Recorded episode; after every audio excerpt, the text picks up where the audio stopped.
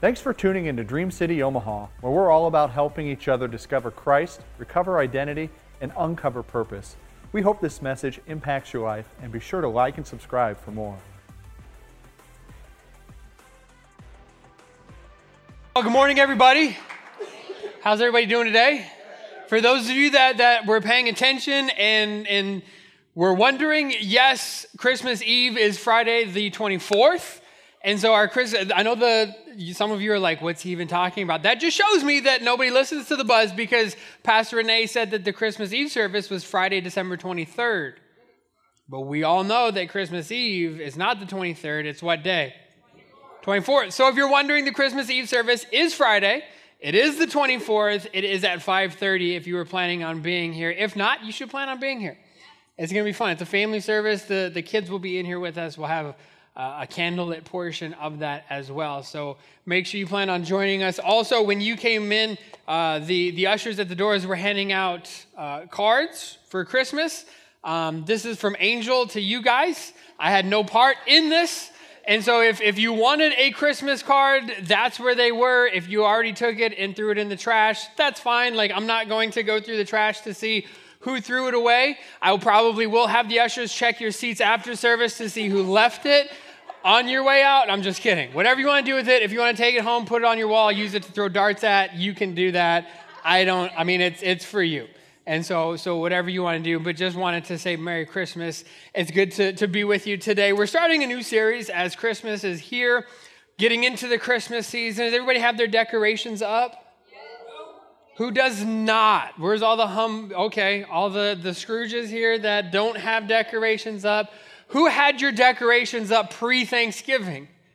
Okay, you jumped the gun a little bit, but that's, o- that's okay. Um, there's like this fine line in Nebraska. When do we put them up? When is too late? Because because if you put it up before Thanksgiving, you get the ridicule from those of us who think that one holiday should come after the next holiday and you can't celebrate one until you've already had the last. You know what I'm talking about? Yes.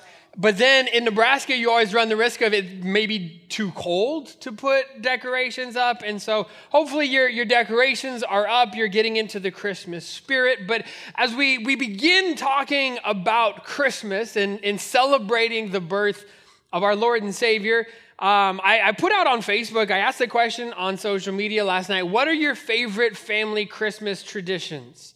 and, and was kind of surprised. There were some that were, were expected, you know, the whole drink hot chocolate, drive around, look at Christmas lights. How many of you guys do that?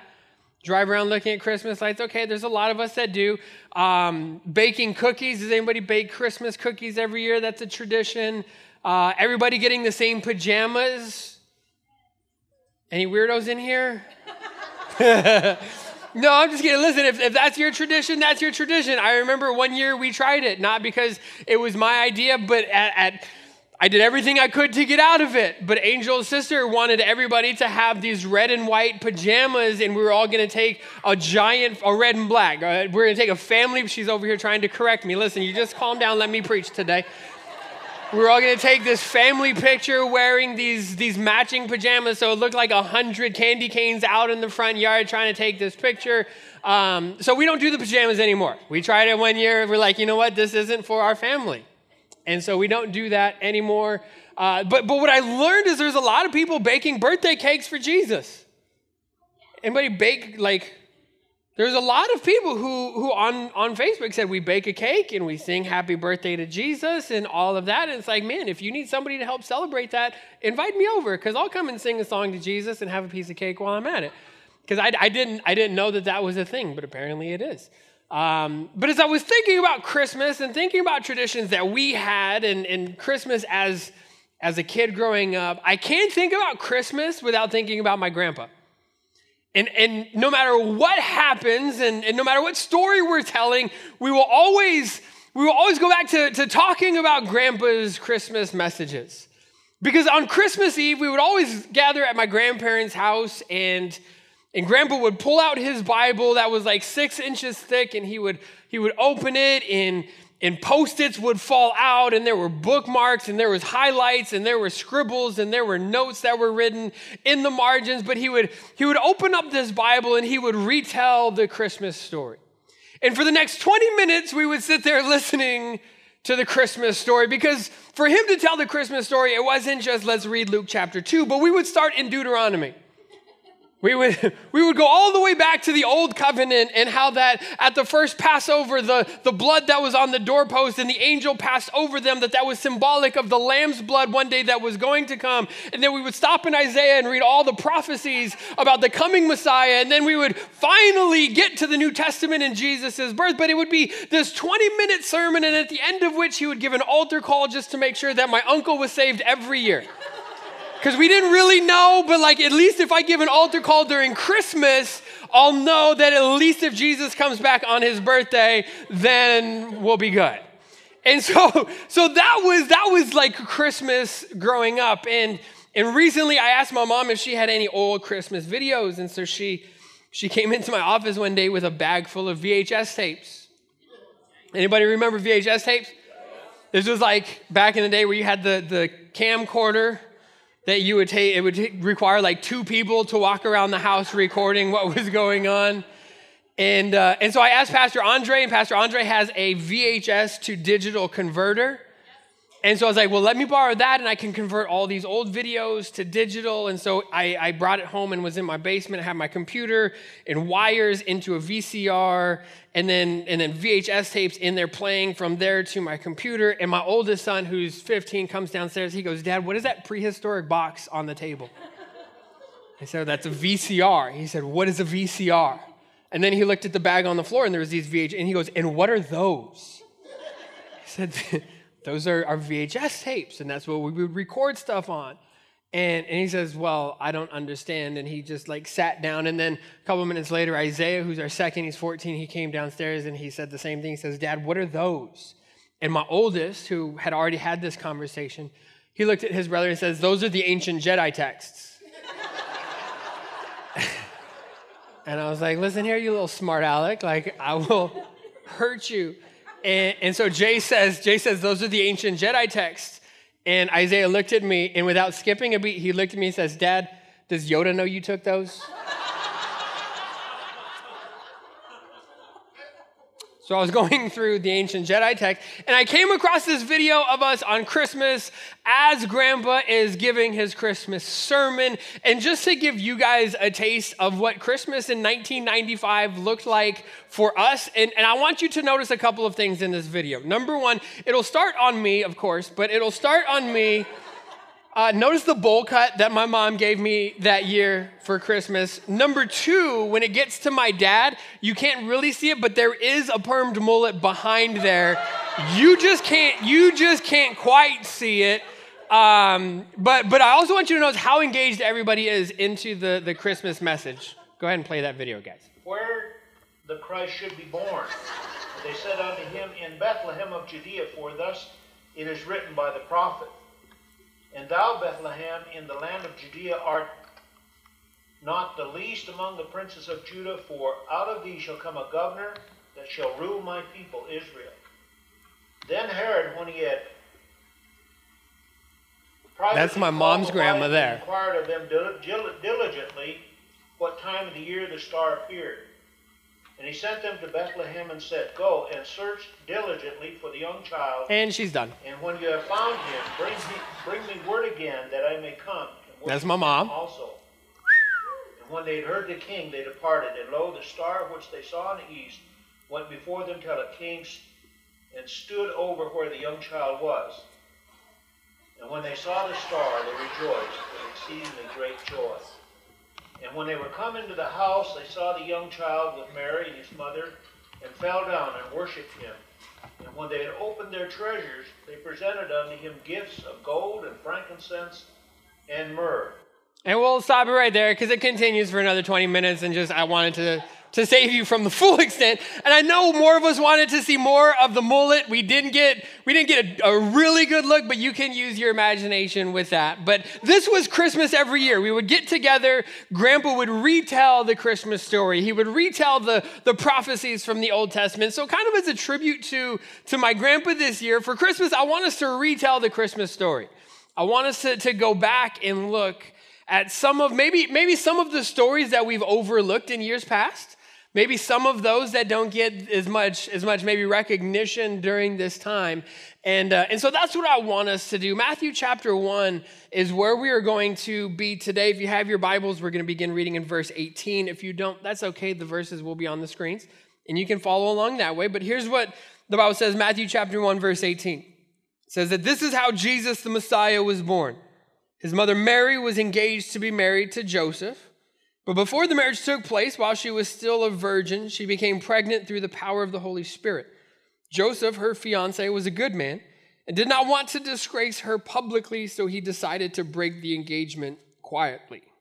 As he considered this, an angel of the Lord appeared to him in a dream. Joseph, son of David, the angel said, Do not be afraid to take Mary as your wife, for the child within her was conceived by the Holy Spirit, and she will have a son, and you are to name him Jesus for he will save his people from their sins. All of this occurred to fulfill the Lord's message through his prophet Look, the virgin will conceive a child, she will give birth to a son, and they will call him Emmanuel, which means God is with us. And when Joseph woke up, he did as the angel of the Lord commanded and took Mary as his wife. But he did not have sexual relations with her until her son was born, and Joseph named him Jesus. Let's pray for our time together this morning. God, we thank you. We love you. We thank you for your word today. I pray that you would open our eyes, open our ears, that you would speak to each and every one of us, that you would encourage us, that you would challenge us, God. Whatever, whatever we need you to do in our hearts and our lives today, we give you permission to do exactly that. Be with us today as we celebrate, as we as we remember the, the, the, the birth of our Lord and Savior. Jesus, thank you that you stepped out of eternity and you put on human form. You took upon yourself the form of a servant, even as the scripture said, to save your people from their sins. We thank you that you are still doing that today, that when we call upon you, there is mercy and there is grace and there is forgiveness to be found in you and through you. We thank you for that today. In Jesus' name, everybody said amen. Amen. amen. This morning, I want us to, to look at the story of Joseph. It's, it's an often overlooked story. Sometimes he's the, the, the kind of the one who's just kind of there. He's the one in the corner. He's the one that you don't really hear from. In fact, in, in all of Scripture, we are never given anything, any direct quote that is attributed to, to Joseph. We're never said Joseph said, quote, this. He's just, he's just there. And and I think that that's a shame. I think that there's a lot that we can learn from Joseph because if you if you just kind of remove yourself and and try and, and empathize with Joseph with where Joseph is, here he is a a young man. He's probably 17 to 18 years old at this point. We're not given his exact age, but it was customary for young men to marry around that age, 18, 19 years old. Mary was probably 14, 15, maybe 16 years old, and they've been they've been arranged to be to be married. They're engaged at this point, which for us we think of engagement, but they thought of it differently. Essentially, they were married at this point. They just hadn't consummated the marriage because what would happen is these, these two people would agree to be married. They would be engaged, and the, the groom would go back to his father's house. He would take some time. He would build a room onto his father's house so that after the marriage party, he could bring his bride back and they could live there together. And, and it's a picture. That's why Jesus says, In my Father's house there are many rooms, because we, as the bride of Christ, will be there with him one day. He said, I go to prepare a place for you. So it was that whole marriage picture. And so, so they're engaged to be married, but in everybody else's eyes, they already were. They were already, they were already married. Here he is a descendant of King David. And so he probably had a claim to, to the throne of Israel as an heir to that. Yet here he is living under Roman oppression. And, and he's engaged to be, to be married. He's looking forward to that. He's working towards that. And all of a sudden, out of nowhere, his bride comes to him and says, um, Honey, I'm pregnant. And he knows that he hasn't been with her. And so his response is, What do you mean you're pregnant? Whose baby? Whose baby is this? Because I know this baby's not my baby, so whose baby is this? And her response is, It's God's. Now imagine, if you would, fellas, your fiance or your wife coming to you telling you she is pregnant with God's child. How ridiculous would that sound? Like, get out of here. Like, tell me the truth. Who, what, what, what's, what's really going, going on here? This is the situation that he finds himself in. He has his whole life ahead of him. He's about to, to embark on this, on this journey of marriage with his wife. He's got this carpentry business that he's trying to get off the ground. He's got so much to look forward to. And then all of a sudden, this wrench is thrown into all of his plans when Mary comes to him and says, Joseph, I'm pregnant. See, we see Joseph in this position and in this situation where things don't go as he had hoped. Things don't go as he had planned. I can promise you, Joseph did not plan and hope that it would go this way. I can promise you, he didn't expect it to go this way. But as we look at Joseph's life, my question is, is what do we do? How do we respond when things don't go our way? How do we respond when we get when we get the report from the doctor? How do we respond when the doctor calls us to tell us what the scan showed? How do we respond when when our boss calls us into their office, how do we respond when fill in the blank?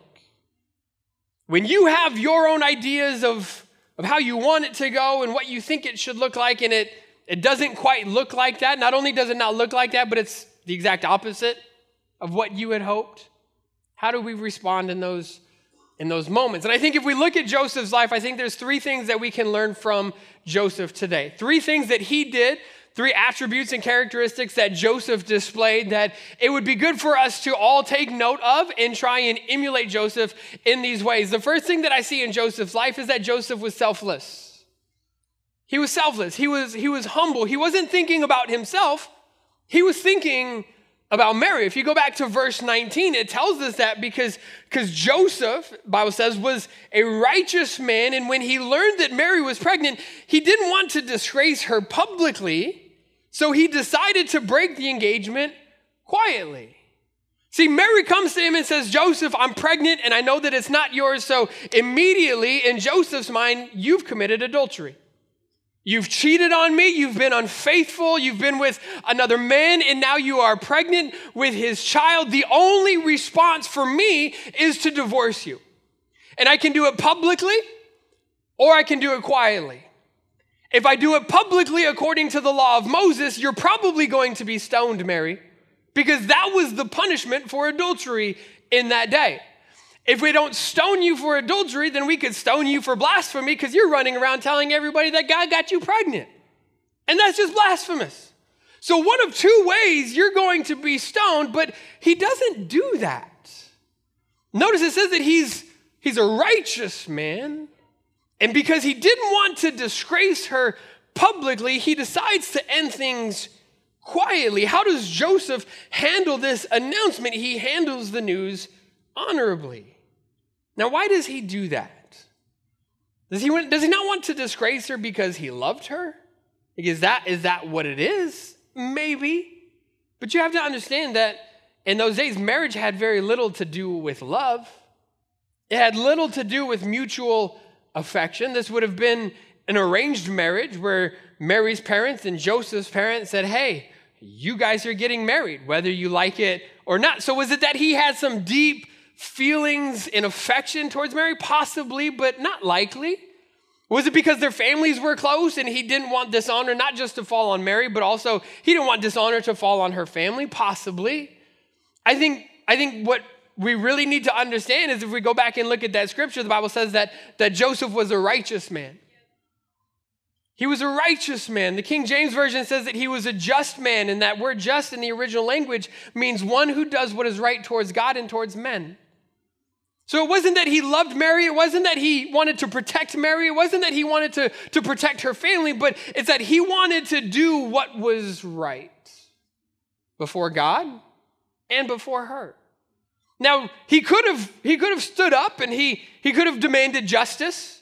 I had a plan and, and you you broke the agreement, you were you were unfaithful, now you're pregnant, and, and according to the law, justice would be to divorce you and have you pay the punishment for that. He would have been justifiable in doing so, in pursuing justice that way. But he was a just man. And sometimes we need to understand that just because something is justifiable doesn't mean that it is just. Just because you can do something doesn't mean that it's the right thing to do. It might be justifiable to cut that person out of your life, but is that the right thing to do? It might be justifiable to withhold forgiveness from that individual, but is that the right thing to do? You could be justified in your emotions, in your responses, in your reactions to what's going on around you. But we, as we, we look at Joseph's life, we need to ask not, not just is this justifiable how I'm feeling, but God, is this how you want me to respond? Is this the right way for me to respond in this situation and in this circumstance? He, he's a just man. He do, does what is, is honorable. He's selfless. It's not about him. Notice he, he never once says, I, I need to protect myself. I need to protect my family. I need to protect the dishonor that's going to come on me. No, who is he trying to protect? He's trying to, to protect Mary in this. His attitude is, is very selfless in that. And not only, not only is Joseph selfless in the Christmas story, but we see this, this attitude in Christ as well. The fact that he chose to step out of eternity and come to this earth. Philippians 2 tells us that Jesus, who being in very nature God, didn't think equality with God as something to be held on to. So, what does he do? He takes upon himself the form of a servant, putting on human likeness and being born as a human being. He humbled himself in this way. Why? Because Joseph was selfless in thinking of Mary, Jesus was selfless in thinking of you. Joseph was wanting to cover Mary, Jesus came to cover you.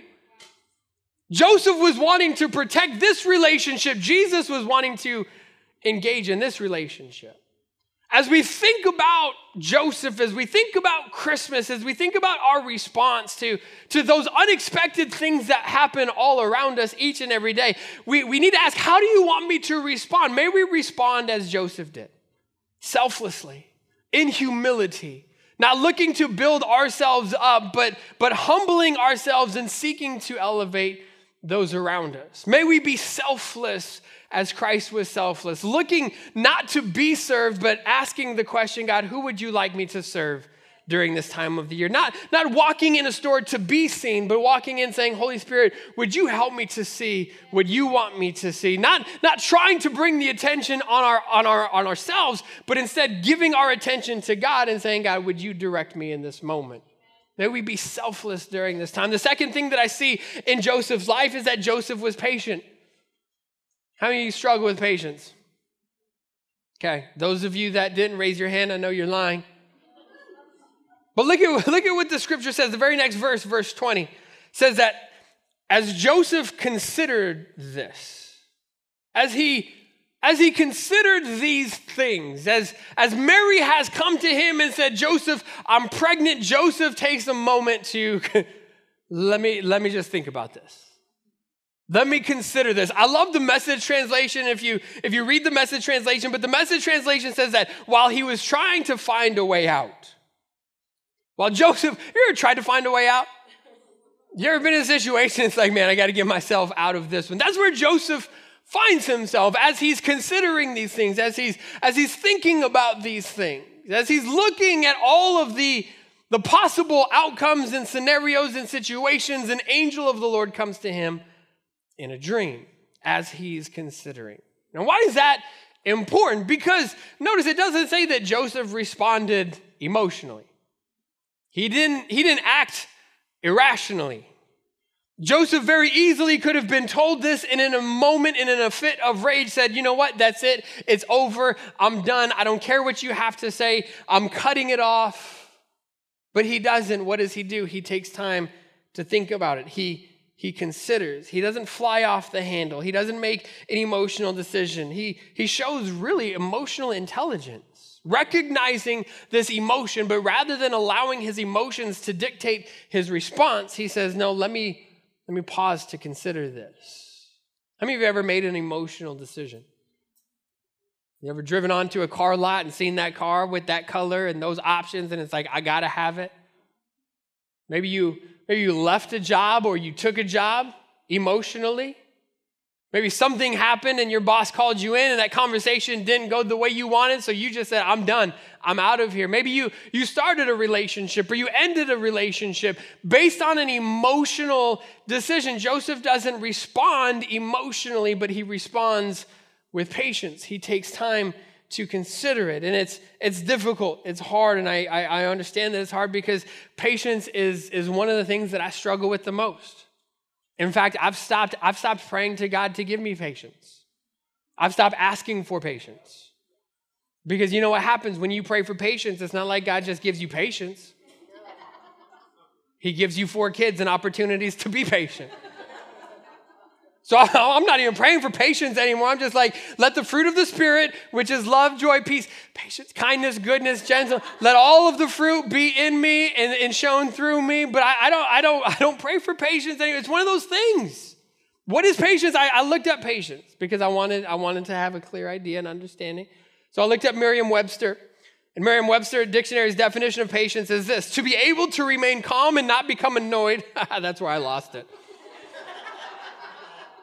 To be able to remain calm and not become annoyed when waiting for a long time, or when dealing with problems, or when dealing with difficult people. Anybody have problems not being annoyed when dealing with difficult people? You need patience. Anybody have problems not being frustrated when waiting for a long time? You need patience. Listen, we're Americans. We all struggle with being impatient. Because if we sit in the drive through line longer than 60 seconds, we start honking the horn, and it's like, what in the world is going on? We put our food in the microwave. And going into this process, we thought, you know what? 90 seconds seems about right time to, to heat up my pizza. And as we stand there at the microwave and it's counting down from 90 to zero, it gets to three seconds left, and we're like, you know what? That should be good. you couldn't even wait another three seconds. You know what I'm talking about too, right? Like you put it in there and you had this idea a minute and a half should be good. And it gets to one minute, 28 seconds, like, now we're good. And you just leave two seconds on the clock. We're, we're impatient. We, we don't like waiting for things. We, we get annoyed very very easily. And, and I'm, I'm there. I looked up another dictionary and another definition, and this was kind of the King James version of the, the definition. But here's what it says Patience is bearing provocation. I'm like, oh. bearing provocation, annoyance, misfortune, delay, hardship, and pain, etc., with fortitude and calm, and without complaint, anger, or the like. Yeah, exactly. I don't even know what any of that means. Bearing provocation, annoyance, misfortune, delay, hardship, pain, etc., with fortitude and calm, without complaint, anger, or the like. I suck at patience. Like, I get annoyed easily. And I know it's something that God is working on me, and it's, it's something that is difficult for me. Listen, I did a basketball game yesterday. I told you a couple of weeks ago that, that I'm coaching my kids' basketball team at the YMCA. It's not like some AAU all star team, like it's a YMCA league. You pay $5 and you get a t shirt. Like that's the league that we're in. And so I'm coaching my kids' basketball, and we, we had a game yesterday. And there's a point in this game where, where we were down by like 20 points. It was one of those games. We're down by 20 points, but the rule says that if you're down by 20 points, the other team can't press anymore and they have to get back on defense. They have to give us a chance to get the ball across. And so, so at one point in the game, we had gotten a rebound. They were, they were up by the margin needed. We got the rebound. We were going up the court, and one of their players is still pressing, and there was a turnover, and he took the ball from our kid. And in frustration, I said, he can't press, they're up by 20. And the ref blew his whistle and he turned to me and he said, Coach, that's enough.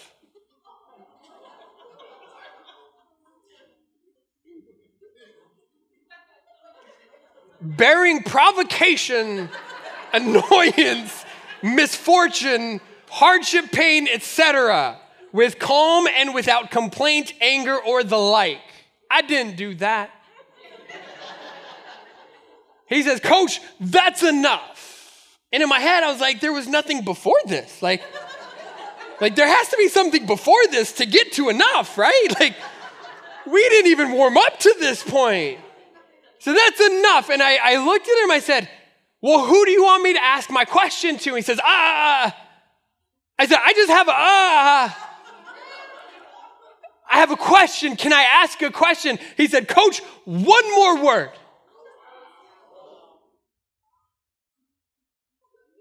And your pastor looks at this referee. And I said, Who do you want me to ask? Beep! Technical foul on the coach. Free. I was like, You gave me a technical? Like, this is the YMCA. I didn't even know we gave out technical fouls. What in the world? Merry Christmas to you, too. Like, what is happening here? But I recognize, listen, patience is one of those things in my life. I recognize that annoyance and provocation, when I get provoked and I'm frustrated and I'm annoyed, responding with composure and with calm. I wish I could say that when the referee looked at your pastor, your pastor sat down and considered these things.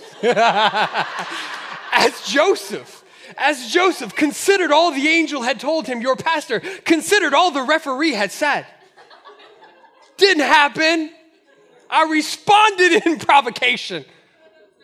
I was, I was frustrated and I was annoyed, but as I look at Joseph, it would have been so easy for him to be frustrated and annoyed. Like, what are you talking about, Mary? I'm done. This is ridiculous. Who do you take me for? I'm not, I'm not some fool that you can just walk over. God's child? You're crazy. And I'm out of here. And he could have responded and again been justifiable in doing so. But what is justifiable is not just. And he responds with grace and with patience and slows down and considers these things. What's interesting is that as he slows down and considers these things, it's that evening that an angel comes to him in a dream. Had Joseph responded emotionally and made a rash decision, he never would have been given the revelation of God's plan and design in the midst of all of that. Sometimes I think we miss out on revelation from God because we don't wait patiently, but we respond emotionally and we never give the Holy Spirit an opportunity to come and speak truth and reveal truth to us in those circumstances. And so we just we just fly off the handle and we act emotionally and the Holy Spirit's like, "No, if you would just wait and allow me to to lead you in this, there is more that you would see and more you would understand. You just have to be patient." I heard someone once say that your patience plus the Holy Spirit equals God's divine revelation. If we would be patient and allow the Holy Spirit to reveal truth, we would be able to see things that maybe we wouldn't have seen otherwise. So Joseph was selfless. Joseph was he was patient. We all need to work on that. The third thing that we see in Joseph's life is that Joseph is obedient. He's obedient. What does he do? He, he wakes up from this dream. He has this encounter with this angel. It says that when Joseph woke up, doesn't say that he, he consulted a lawyer. When Joseph woke up, he called his best friend Tom, who went through something similar. When Joseph woke up, he posted on Facebook and, and, Instagram and asked his friends, What do you guys think I should do? When Joseph woke up, he did as the angel of the Lord commanded and took Mary as his wife. When Joseph woke up, he said, Okay, I'll do it. Joseph responds in Obedience. The angel comes to, to Joseph and says, Joe, it's going to be okay. Take Mary as your wife. The kid she's, she's having, listen, truthfully, it's through the Holy Spirit. I know it sounds crazy. It's never happened before, but it's to fulfill the prophecies from long ago. It's going to be okay. Not only is it going to be okay, but this baby that she's going to give birth to is going to save all of mankind. And so Joseph, it's okay. Joseph wakes up and the Bible says he, he takes her as his bride. What does Joseph get for his obedience? I think sometimes when we are, are given a, a directive from God, I think when God comes to us and says, Hey, I want you to go this way, I want you to do this, I want you to extend that, I want you to be in relationship with this person, I want you to extend grace, I want you to, whatever the case may be, step out in faith here. I think sometimes when we are faced with a decision to be obedient or not, there can be in the back of our minds this question of, well, what do I get out of it? Like, okay, you want me to be obedient, but what, what is that going to do for me? How are, how are you going to elevate me? What, what platform is this going to give me? What influence is this going to give me? What do I get out of this process? Notice Joseph didn't ask any of that. Doesn't ask any of that because it was never about Joseph. In fact, Joseph, we're never given a, a quote from him. We're never given Joseph dadisms. We're not given a quote from Joseph to Jesus, even when, when Jesus stays behind in Jerusalem at 12 years old and they're looking for him for three days, can't find him. Finally, they found him. You better believe there were things that Joseph said to Jesus. Like, if my kid was missing for three days and it was his, like, you better believe there would be things that I would say to him. We don't get any of that. We don't get Joseph ever asking Jesus, Were you born in a barn? Because Jesus probably would have said, Yes, I was. We, a little Christmas humor for you. We don't, we don't get any of that. What does Joseph get for his obedience? You know what he gets? He gets a, a seven day trip on a donkey with a wife who is nine months pregnant. God, you want me to be obedient? I'll be obedient. Awesome. There's the census coming up. So you're going to have to take your donkey and ride for seven days. Imagine, fellas, imagine you have to ride from Omaha to Denver on a donkey. Now imagine you have to take your wife with you. I haven't even got to the good part yet. Imagine your wife is nine months pregnant. Have you ever traveled by donkey with a woman who is nine months pregnant? None of us. Have you ever traveled with a woman who is nine months pregnant? Anyway, it's miserable. It's not easy. Can't get comfortable. Nothing is right all the smells. Hello, you know what I'm talking about. Like everything is heightened in that moment. And here she is on a donkey riding for seven days. And Joseph is like, okay, God, if this is what you want me to do, then this is what I'll do. He had big plans for his carpentry business. We're not even told if he was successful in that. Okay, God, if this is what you want me to do, this is what I'll do. We're not even told how Joseph died, just the fact that at Jesus' crucifixion, he had already died. He wasn't, he wasn't there. So, so probably before the age of 50, this man who raised the Messiah passes away, and there's not even a mention of it in scripture. How do you know he was dead? Because Jesus on the cross looked at the disciple who he loved, which was John, and said, Take care of my mother. If Joseph was alive, she wouldn't have needed somebody to take care of her. So Joseph was out of the picture. We don't even know when or how. Sometime between the age of 12 to 33 in Jesus' life, Joseph passed away. His obedience didn't get his name in lights, but one act of obedience changed the course of human history. One act of obedience in Joseph's life changed the direction and trajectory of his life forever. And it can be the same for you. One act of obedience can change the trajectory of your life. One act of obedience can take you from where you are to where God wants you to be. Now, I have to be honest with you obedience is not easy. Obedience is, is, not, is not comfortable because oftentimes obedience to God's word will lead you to a place of discomfort. You think Joseph was comfortable? You think Mary was comfortable? You think anybody was comfortable in the barn that night? You think the animals were comfortable? Nobody was comfortable. It will often inconvenience you. It will throw wrenches into the plans that you have made. There are people who will tell you that if you follow Jesus, then it's nothing but but but but lily fields and raises and bonuses and healings and health and this and that. Listen, those people lied to you, and I'm sorry. Because as I read scripture, I see people who, in their obedience, follow Jesus even unto death, and oftentimes brutal death. I don't see that in scripture anywhere. I see people who are suffering for the cause of Christ. So sometimes obedience, yes, it's hard, and yes, it's difficult, and yes, it's uncomfortable, and yes, it's inconvenient. But let me tell you this it is the most rewarding thing that you could ever do. Your rewards could be here in this life, but even if not, they're in the next life. And even if you don't get rewarded physically in this life, there is no greater reward than the peace in your heart that comes from knowing you are right in the middle of God's will for you. Yes. I've ran, I've looked, I've searched, I've had everything the world has to offer, and it's left me wanting. And it wasn't until I, I surrendered to God and said, Okay, God, I will be obedient to your word and to your will. That is when peace flooded my heart and flooded my mind. There is nothing like it. Obedience is not easy, but it is rewarding. Psalm tells us, tells us this. Go and put that last scripture up there says that the instructions of the Lord are perfect, reviving the soul. They are a warning to your servant, a great reward for those who obey them. A great reward for those who live lives of obedience to God's word. See, as we look at Joseph, it would be easy to read the scripture. Yeah, we know he's there. We see the nativity scenes. Yes, we, we, we see him there. But it would be very easy to read the story of Christmas and overlook this man who played such a vital part in the early life of our Messiah. We look and we, we study it, and though we're not given any words directly attributed to him, there is still so much that we can learn from him.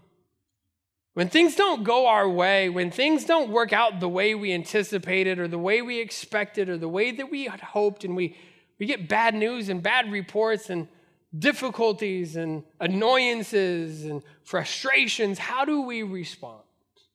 May we respond like Joseph did, with humility, not seeking to elevate ourselves, but to serve those around us. May we respond with patience, taking time to, to consider and taking time to ask God, God, what are you trying to do?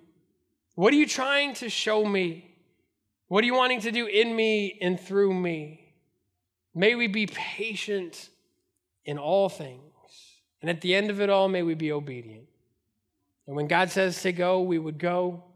When He says to stop, we would stop. When He says make that phone call, we would make that phone call. When He says give, we would give. Whatever, whatever leading and prompting He gives, may we be obedient to that this season. Amen. Amen. Stand with me this morning. And this morning, as we as we prayed, I love Christmas and I love I love this season. love celebrating and remembering the birth of, of our Savior. I love hanging out with friends. I love hanging out with family. As I was going through our old Christmas videos, there was there was this one part of this video where I opened this present, and it was one of the best presents I had ever received. It was a San Francisco 49ers pullover starter jacket. You guys that grew up in the 90s, you remember the starter jackets. Absolutely. This 49ers starter jacket, and I remember when I when I opened it up and I ripped open the packaging, I I put it on. And the smile that was on my face, and I, I said, Dad, look at what, look at what I got. Mom, look at what I got. And I ran over to my grandma and I gave her a hug. And as you watch videos and you you think about times like that, you remember those times with families, the, the feelings and the emotions that, that come up. Because you remember opening those gifts. You remember, you remember the look on your kid's face. I was watching that, and, and as grateful as I was for, for that gift that I was able to put on, how much more thankful should we be that this Christmas season, because, because Joseph said yes, because Mary said yes, because Jesus said yes, because Jesus said yes, even unto the point of the cross, how much more thankful can and should we be that we get to put on this new nature?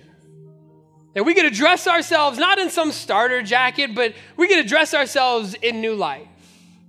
Now, the promise is that if we would accept Christ as our Lord and Savior, that there is a new nature that we put on, and the old is passed away, and all things through Him are made new. Today, it would be a disservice to you to just pray and to dismiss and not pause to, as Joseph did, consider these things. To not give you an opportunity to respond with a yes, as Joseph did.